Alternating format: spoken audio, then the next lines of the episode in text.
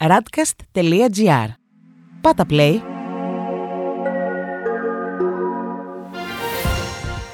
World Desk Ο γύρος του κόσμου μέσα από τα πρωτοσέλιδα ευρωπαϊκών και αμερικανικών εφημερίδων για την 30 Ιουνίου 2021.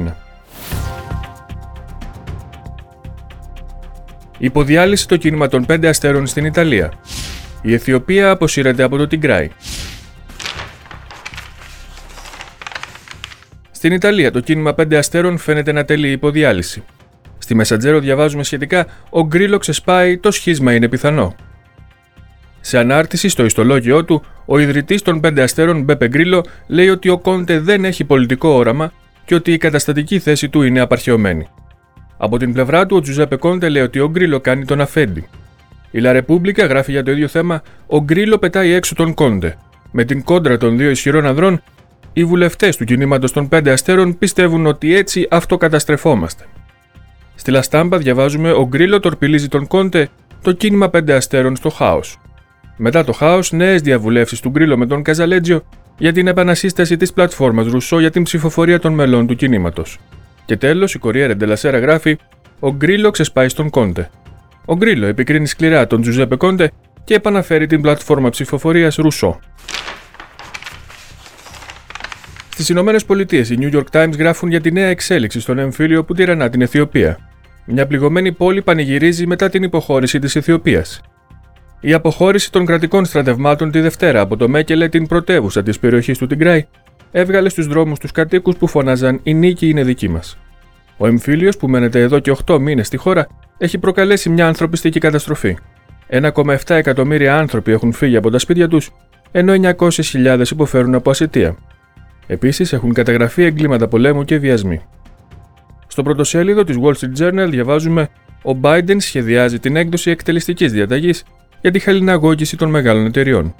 Η κυβέρνηση προτίθεται να ενισχύσει τις εποπτικές υπηρεσίες έτσι ώστε να ελέγχουν αποτελεσματικότερα τις εταιρείες με δεσπόζουσα θέση στον τομέα τους. Η Washington Post κυκλοφορεί σήμερα με κύριο τίτλο Η επικείμενη καταιγίδα εξώσεων. Οι ενοικιαστές παλεύουν να τα βγάλουν πέρα και οι σπιτονικοκύριδες έχουν απειβδίσει καθώς η πάυση πληρωμής των ενοικίων τελειώνει.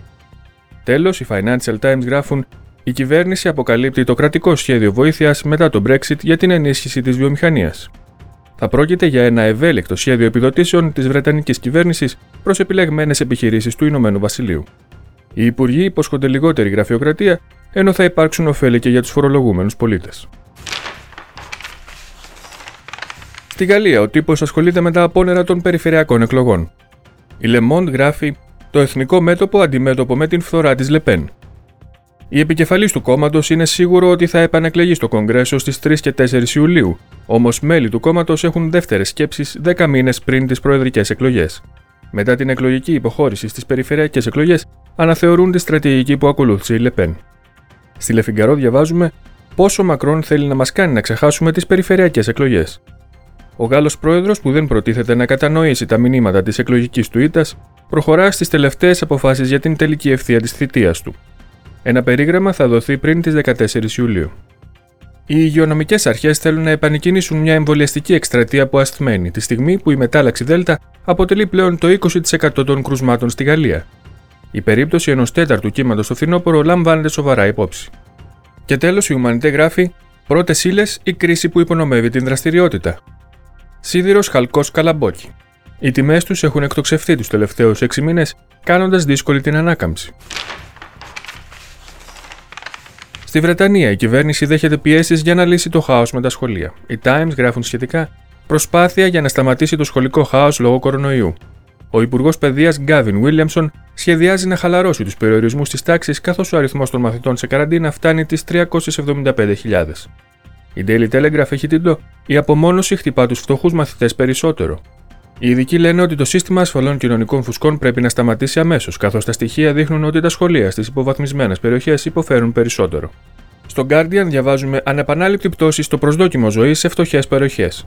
Ο Σερ Μάικλ Μάρμοντ, διευθυντής του Ινστιτούτου Υγειονομικής Ισότητας, αποκάλυψε ότι το ποσοστό θανάτων από κορονοϊό στην ευρύτερη περιοχή του Μάντσεστερ είναι 25% υψηλότερο από τον μέσο όρο της Αγγλίας. Τέλος, ο Independent γράφει: Οι πολίτες της Ευρωπαϊκής Ένωσης παλεύουν να παραμείνουν στη Βρετανία. Χιλιάδες είναι εκείνοι που κινδυνεύουν να μην προλάβουν την προθεσμία στις 30 Ιουνίου για δήλωση παραμονής, καθώς δεν έχουν τη δυνατότητα να απευθυνθούν στις αρχές εγκαίρως λόγω μπλοκαρισμένων τηλεφωνικών γραμμών και καθυστερήσεων στις ιστοσελίδες του Υπουργείου Εσωτερικών. Στη Γερμανία, οι Γερμανοί πολιτικοί δεν πήραν πολύ ψύχρεμα τον αποκλεισμό της εθνικής ομάδας τους από την Αγγλία στο Ευρωπαϊκό Πρωτάθλημα. Η Frankfurter Allgemeine Zeitung γράφει: Οι Γερμανοί πολιτικοί εξοργισμένοι με την UEFA. Τα γεμάτα στάδια αποτελούν ανεύθυνη στάση, λέει ο Ζε Χόφερ. Περισσότεροι θάνατοι από ποτέ λόγω κορονοϊού στη Ρωσία. Και η Süddeutsche Zeitung για το ίδιο θέμα γράφει: Εχμηρή κριτική προς την UEFA. Λαμβάνοντας υπόψη την εξάπλωση της μετάλλαξης Δέλτα, υπάρχει αυξανόμενος θυμός για τον μεγάλο αριθμό θεατών στο Ευρωπαϊκό Πρωτάθλημα Ποδοσφαίρου.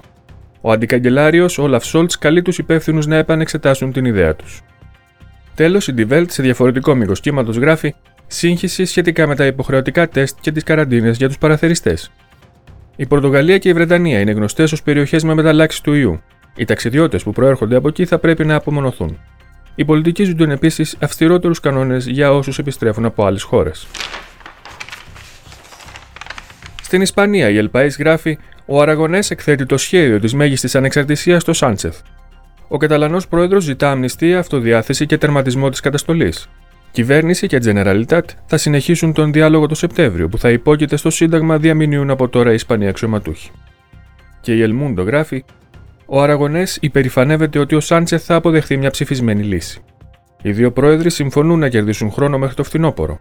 Ο ένας λέει ότι μίλησαν για επενδύσεις και ένα φόρουμ για Καταλανούς, ο άλλος για αυτοδιάθεση και αμνηστία. Αυτός ήταν ο γύρος του κόσμου μέσα από τα πρωτοσέλιδα του διεθνούς τύπου. Η επισκόπηση αυτή είναι μια παραγωγή της Radcast. Στην εκφώνηση και επιμέλεια ο Παναγιώτης Τουργοχωρήτης, στον ήχο Διονύσης Αντίπας.